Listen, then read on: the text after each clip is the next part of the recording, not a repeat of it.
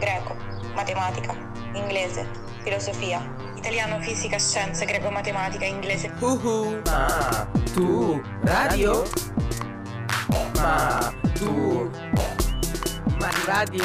Ma greco, matematica, inglese, filosofia, storia, storia dell'elettronica, italiano, fisica, Ma tu scienze. radio?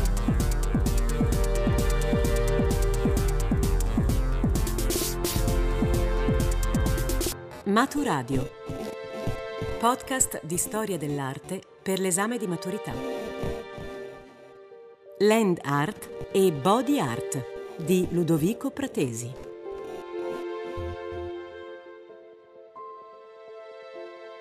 Salve, sono Ludovico Pratesi, critico d'arte e curatore di arte contemporanea. Oggi vi parlerò di due movimenti molto importanti, nati entrambi negli anni 70, anzi per la verità a cavallo tra gli anni 60 e gli anni 70.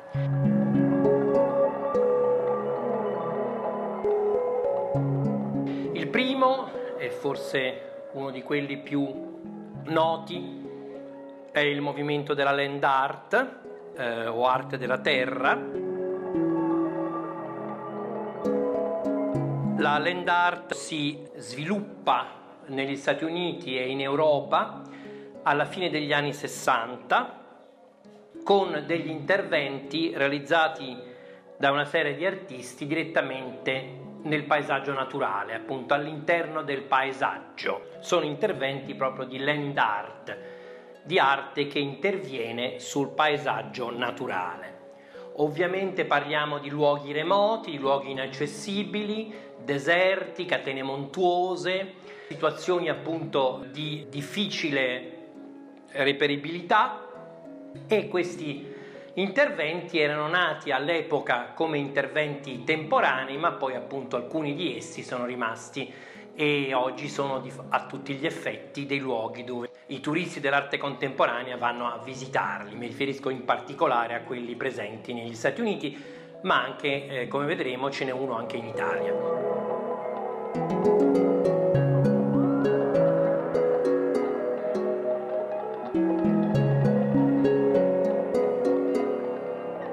Chi sono appunto gli artisti della land art e che cosa fanno? Uno dei più importanti artisti della land art è senz'altro eh, Michael Eisner. Michael Eisner è un artista americano, figlio di un archeologo, che ha iniziato appunto a- nel 67 a realizzare i suoi interventi che sono dei grandi scavi, degli scavi appunto di terra che lui chiama displaced replaced mass o dissipate o anche double negative che è l'intervento più famoso.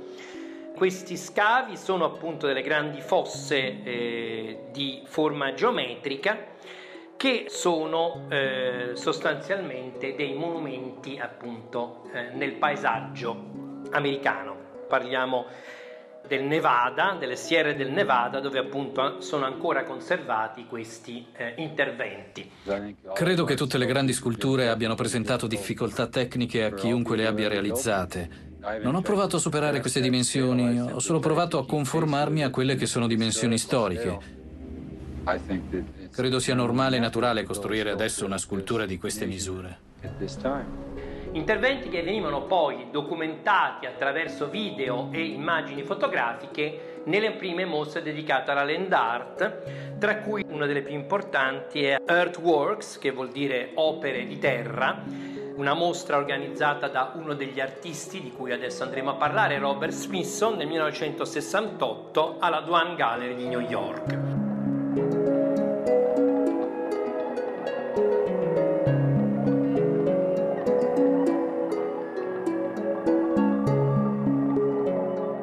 Contemporaneamente c'era anche una- un documentario fatto da un artista, un documentario intitolato Land Art, girato da Jerry Shum, del 69, che appunto ha documentato i vari interventi degli artisti della land art.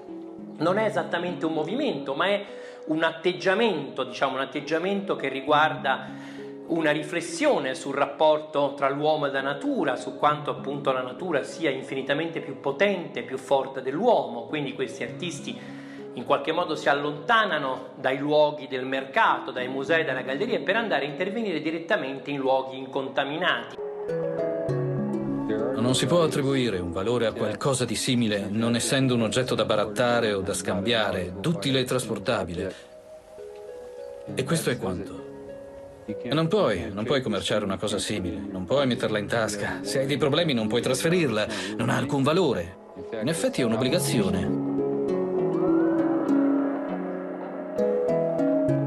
In luoghi appunto lontani dalla società dove in qualche maniera possono esprimere loro una sorta di, diciamo, di eh, omaggio alla grandezza del paesaggio, del paesaggio naturale, soprattutto appunto in un paese come gli Stati Uniti dove i paesaggi sono veramente spesso sconfinati e abbastanza forti dal punto di vista proprio emotivo.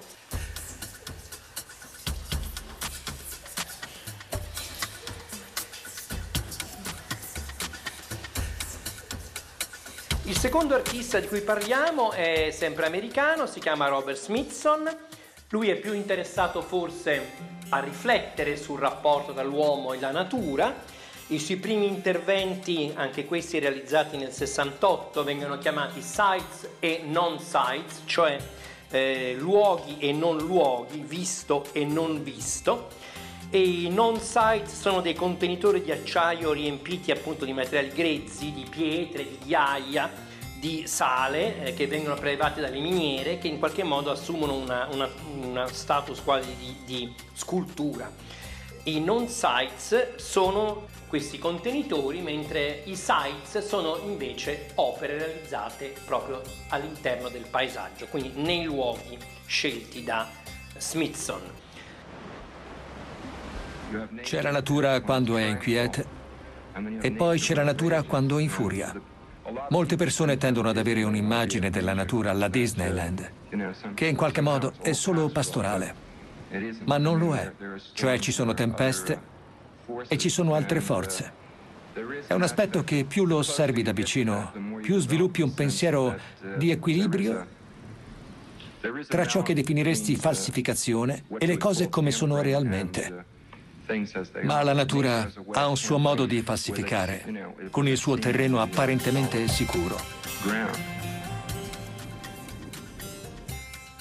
Ne ha realizzati alcuni, ma parleremo soprattutto del più famoso in assoluto, che realizza all'interno del grande lago salato nello Utah nel 1970. L'opera si chiama Spiral Jetty ed è una gigantesca spirale di pietre che appunto crea una sorta di disegno all'interno di questo lago salato che è in questa regione dello Utah, una regione appunto molto, molto desertica, abitata dal popolo dei mormoni che credevano, credono ancora, che in questo lago sia un lago senza fondo e appunto quindi sia un lago un po' magico, per questo Smithson l'avrebbe scelto, si dice, per questo lavoro.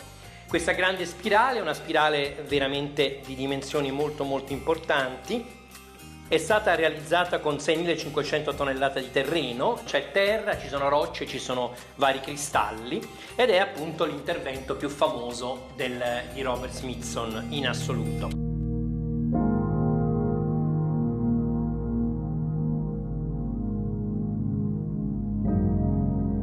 Il terzo artista di cui vorrei parlarvi è Walter De Maria, anche lui eh, l'artista americano il suo lavoro è proprio invece un lavoro che cerca di mettere in comunicazione la terra e il cielo e lo fa soprattutto con questa grande, eh, grandissima installazione realizzata nel New Mexico che si chiama Lightning Field, cioè eh, campo delle luci, dell'illuminazione, nel 77. In questo caso appunto eh, Walter De Maria sceglie una, una superficie desertica su cui fa piantare 400 pali metallici a punta, appuntiti, che sono a tutti gli effetti dei parafulmini. Quindi eh, questi parafulmini attirano appunto i fulmini, quindi creano questo effetto luminoso durante i temporali veramente abbastanza straordinario, appunto si vedono questi fulmini, quindi creano questo campo appunto illuminato, da cui il nome dell'installazione.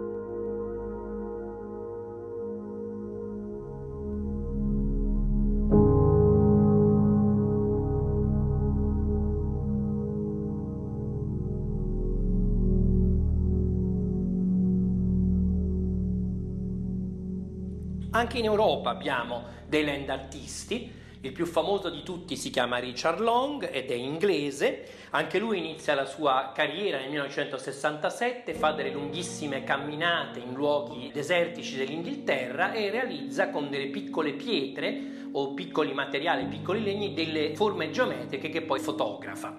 Inizialmente questi sono i suoi lavori, poi eh, col passare degli anni in realtà Richard Long ha cominciato a prendere delle pietre del, dei territori che attraversava con le sue passeggiate e con queste pietre costruire dentro le gallerie, dentro i musei, delle forme geometriche, appunto sono in genere delle linee o anche dei grandi cerchi fatti appunto con questi materiali e sono le opere forse più famose della land art all'interno di gallerie e di musei di arte contemporanea.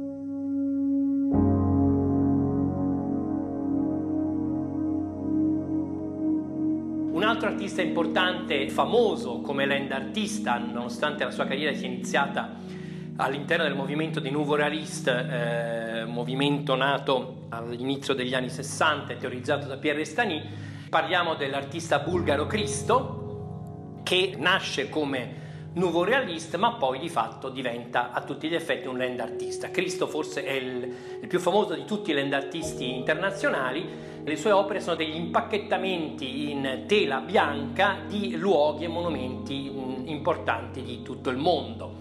Sono in realtà delle performance perché questi impacchettamenti sono, durano soltanto 15 giorni e vengono finanziati direttamente dall'artista. Tra i vari luoghi che Cristo ha impacchettato abbiamo anche luoghi in Italia, la Porta Pinciana nel 73 a Roma e poi recentemente, qualche anno fa, delle due isole nel lago di Iseo. Poi Cristo ha impacchettato il Reichstag a Berlino, ha impacchettato il Pont Neuf a Parigi e ha impacchettato una scogliera in Australia, Little Bay, e una serie di isole al largo della Florida. Ed ecco come è iniziata. Abbiamo vissuto a Parigi prima di emigrare negli Stati Uniti nel 64, tra il 58 e il 64, ma in realtà lavoravamo principalmente fuori dalla Francia, in Germania, Olanda, Svizzera e soprattutto in Italia, dove abbiamo molti amici. Abbiamo lavorato a Milano, Torino, Venezia in Italia abbiamo addirittura realizzato un progetto pubblico nel 68, quando abbiamo impacchettato la fontana di Piazza del Mercato e una torre medievale a Spoleto. Nel 70 abbiamo impacchettato il monumento a Vittorio Emanuele e Leonardo da Vinci e poi nel 74 le mura aureliane in fondo al viale che porta Villa Borghese a Roma. E dicevo che dopo 40 anni di assenza dall'Italia Forse avevamo qualche speranza di essere ben accolti. Sapevo anche che da quelle parti ci sono quattro laghi, Lago Maggiore, Lago di Como, Lago di Iseo, Lago di Garda, in Italia settentrionale. Stavamo cercando delle acque placide per il progetto e allora perché non fare lì da Floating Piers? E poi c'era qualcosa di ancora più eccezionale, che non avevamo trovato in nessun altro sito prima. Nel Lago di Iseo c'è anche l'isola lacustre più alta d'Europa, 470 metri sul livello del lago e ci sono anche 2000 persone che vivono sull'isola, con villaggi molto graziosi e città, e non hanno un ponte per spostarsi sulla terraferma. E allora ho pensato, se facessimo lì The Floating Piers, per 16 giorni daremmo agli abitanti dell'isola la possibilità di camminare sull'acqua tra la terraferma e l'isola. Così ha avuto inizio tutta la storia.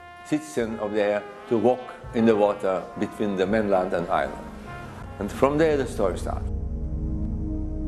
In realtà l'ultimo artista di cui volevo parlarvi non è anche lui un land artista, ma ha realizzato il lavoro più importante, il più grande lavoro di land art esistente in Europa.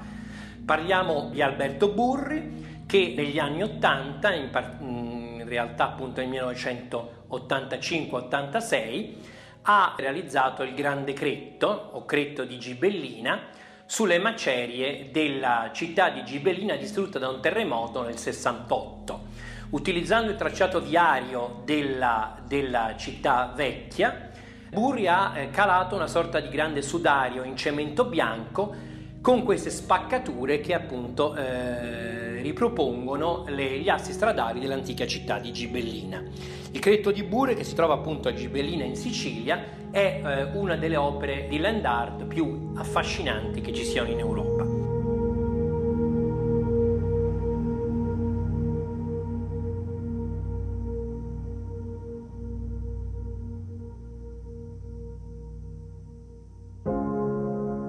La seconda avanguardia di cui volevo parlarvi è la body art o arte del corpo. Anche qui parliamo di un movimento molto allargato, molto ampio, che nasce alla fine degli anni 60, primissimi anni 70, con una serie di artisti che utilizzano il proprio corpo come strumento artistico, come strumento artistico e anche come strumento politico di protesta, perché la body art è strettamente appunto eh, collegata con movimenti di protesta, soprattutto femministi in quegli anni. La body art è stata direi rappresentata ed è rappresentata ancora oggi da un'artista molto famosa che è l'artista serba Marina Abramovic che ha lanciato appunto la body art negli anni 70.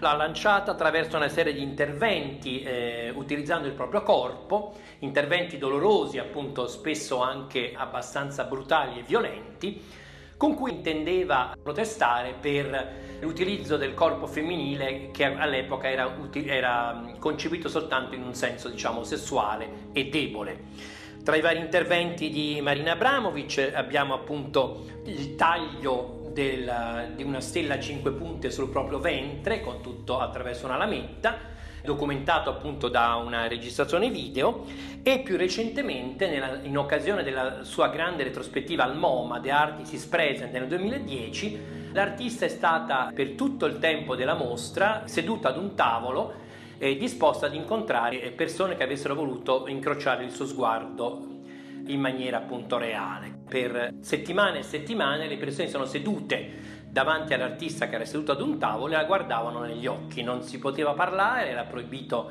era proibita la parola, però soltanto il sostegno dello sguardo di questa grande artista era in effetti qualcosa di estremamente forte e anche estremamente coinvolgente. La performance è una costruzione mentale e fisica che l'interprete realizza in un tempo specifico, in uno spazio di fronte a un pubblico. E poi accade il dialogo con l'energia. Il pubblico e l'interprete realizzano insieme il pezzo. La differenza tra performance e teatro è enorme. Nel teatro un coltello non è un coltello, e il sangue è solo ketchup. Nella performance il sangue è il materiale.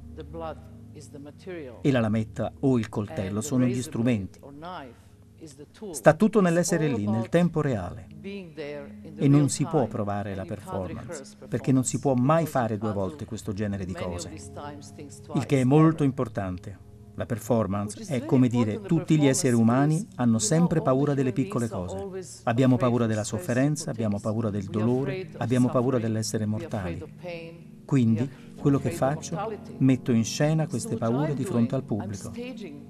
Uso la vostra energia, con questa energia posso spingere il mio corpo più lontano possibile e poi mi libero da queste paure. Sono il vostro specchio. Se posso farlo per me, potete farlo voi per voi stessi. And I'm your mirror. If I can do this for myself, you can do for you.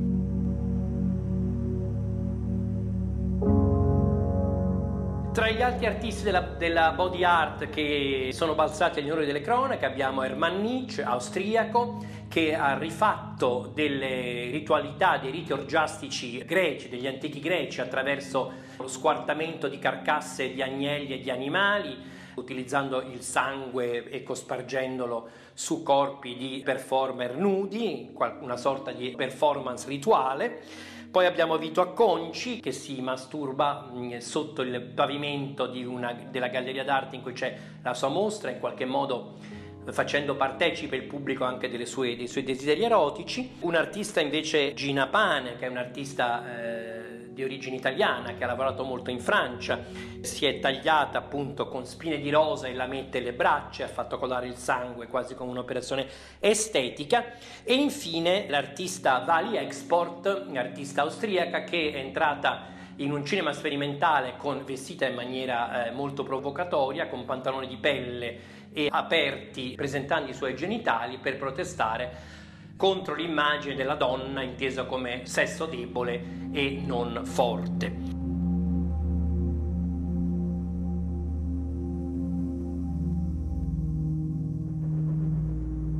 Più recentemente la body art si è incontrata anche con le nuove tecnologie, creando appunto delle interessanti combinazioni. E direi che forse l'artista più interessante di questa um, unione tra arte, corpo e nuove tecnologie è la francese Orlan, che si è sottoposta a una serie di interventi chirurgici sul proprio volto che hanno deformato in qualche modo il proprio volto proprio per eh, sostanzialmente contrastare l'idea di una bellezza ideale e una bellezza diciamo eh, mediatica che a lei invece non interessava affatto. Ancora più recentemente abbiamo artisti che hanno riflettuto sul rapporto tra il corpo e la tecnologia mi riferisco all'americano Matthew Barney che ha inizialmente realizzato una serie di performance utilizzando il proprio corpo nudo che appunto scalava le pareti della sua stanza con una serie di pesi attaccati al corpo, riflettendo proprio anche sul silicone come materiale che appunto si presta alle trasformazioni del corpo in maniera artificiale Pensiamo anche all'artista Stellar che si è fatto innestare un braccio artificiale, l'artista cecoslovacca Jana Sterbak che ha utilizzato sempre questo concetto del rapporto con l'arto non, non funzionante, l'arto metallico, l'arto appunto che si trasforma in qualcosa di tecnologico. E in particolare da questo punto di vista bisogna citare anche per concludere un'importante mostra che ha sostanzialmente riflettuto proprio su questo rapporto tra questo corpo che non è più un corpo naturale ma è diventato un corpo artificiale, un corpo tecnologico, che è la mostra di, curata dal critico d'arte Jeffrey Deitch, americano, nel 1992 in tre musei europei, a Losanna, a Rivoli e ad Atene. La mostra si chiamava Posthuman, cioè postumano, e esponevano un gruppo di artisti che appunto riflettevano su questa problematica, su come in questi anni, eh, all'inizio del XXI secolo, l'uomo possa effettivamente manipolare il proprio corpo e trasformarlo a suo piacimento e addirittura inserendo elementi di carattere appunto tecnologico come chip sottopelle, eccetera, eccetera. Quindi inaugurando di fatto nuova, un nuovo campo di riflessione, appunto, che è il campo del cosiddetto eh, cybercorpo, del corpo cyber, un corpo che non è più naturale, ma è un corpo appunto in cui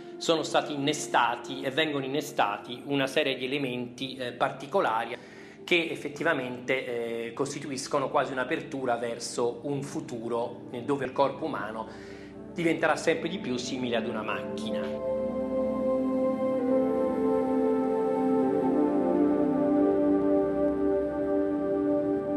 quindi la body art si è in qualche modo modificata, diventata sempre di più un campo di riflessione sul rapporto tra naturale e artificiale, tra corpo umano fisico di carne e ossa e elementi invece eh, di tipo artificiale, quindi protesi arti, eh, artificiali, chip tecnologici, eccetera, eccetera, e quindi andando a sconfinare addirittura in alcuni elementi, in alcune parti, con la robotica, con l'intelligenza artificiale. Glossario Land art, il film. Il fenomeno della land art non si sarebbe affermato in modo così ampio in tutto il mondo senza il lavoro di chi ha contribuito alla sua divulgazione. Certamente non senza le massicce sovvenzioni dell'ereditiera Virginia Dawn, nella cui galleria, nell'ottobre del 1968, Robert Smithson curò la mostra Earthworks, certamente non senza il lavoro di documentazione fotografica ed editoriale dell'artista, curatore, indipendente ed editore Willoughby Sharp, che nelle pagine della rivista Avalanche, da lui cofondata, accolse gli scritti, le immagini e i pensieri degli artisti Earthworkers. Ma è senza dubbio il film del tedesco Gary Schum, il cui titolo ha battezzato tutta la produzione di questi artisti, a rappresentare la rampa di lancio per tutti loro.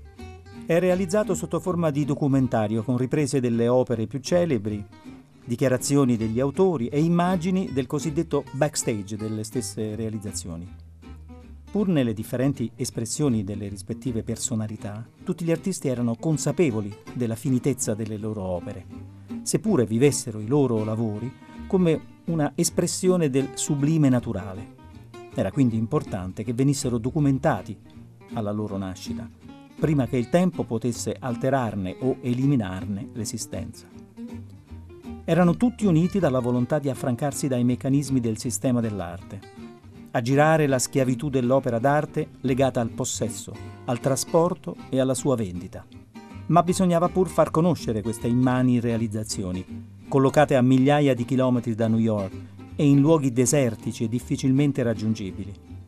Il film che Schum dedicò alle opere di Heiser, Smithson, De Maria, Oppenheim e degli altri, aprì la strada a una nuova forma di fruizione dell'arte contemporanea e rappresentò la più autentica interpretazione dello spirito idealista e proto-ecologico che animava l'azione di questi originali interpreti dell'arte contemporanea. Cremaster. L'artista americano Matthew Barney ha realizzato tra il 1994 e il 2002 un ciclo di cinque lungometraggi, a cui ha dato il titolo di Cremaster, ispirandosi al nome di un muscolo legato alla regolamentazione della temperatura dei testicoli in favore della spermatogenesi. Pur non rientrando in termini rigorosi tra le espressioni di body art, i trascorsi artistici dell'autore e l'ampio repertorio di simbologie allusive agli organi sessuali che tempestano l'opera ne caratterizzano fortemente l'ambito espressivo. Ciascun episodio è ispirato a situazioni e figure frutto della incontenibile fantasia creativa dell'artista, oppure, perlomeno nel secondo episodio, a personaggi reali e alla loro vicenda umana. Forse tutti, in qualche misura, da considerare degli alter ego dell'autore. Ma il riferimento costante in tutti è alternativamente alla sessualità maschile e a quella femminile, soprattutto per quanto riguarda il ruolo svolto nella funzione riproduttiva. In sostanza l'opera può considerarsi una sorta di autobiografia fantastica, in cui Barney attinge al repertorio visivo di svariati linguaggi della produzione artistica contemporanea o del passato, mescolando surrealismo, simbolismo, video art, arte performativa, body art per l'appunto e infine le più recenti tendenze dell'arte postmoderna, in una ossessiva successione di immagini la cui carica visiva è segnata da un decadente gusto per il kitsch e per la teatralità barocca. Maturadio è un progetto di podcast didattici per la maturità promosso dal Ministero dell'Istruzione con la collaborazione della Treccani e di Radio 3. Ideazione di Cristian Raimo, supervisione di Monica Donofrio per Radio 3, regia di Valerio Giannetti. La sigla di Maturadio è di Teo Teardo. Tutti i podcast sono riascoltabili e scaricabili su radio3.rai.it, miur.gov.it e su treccani.it.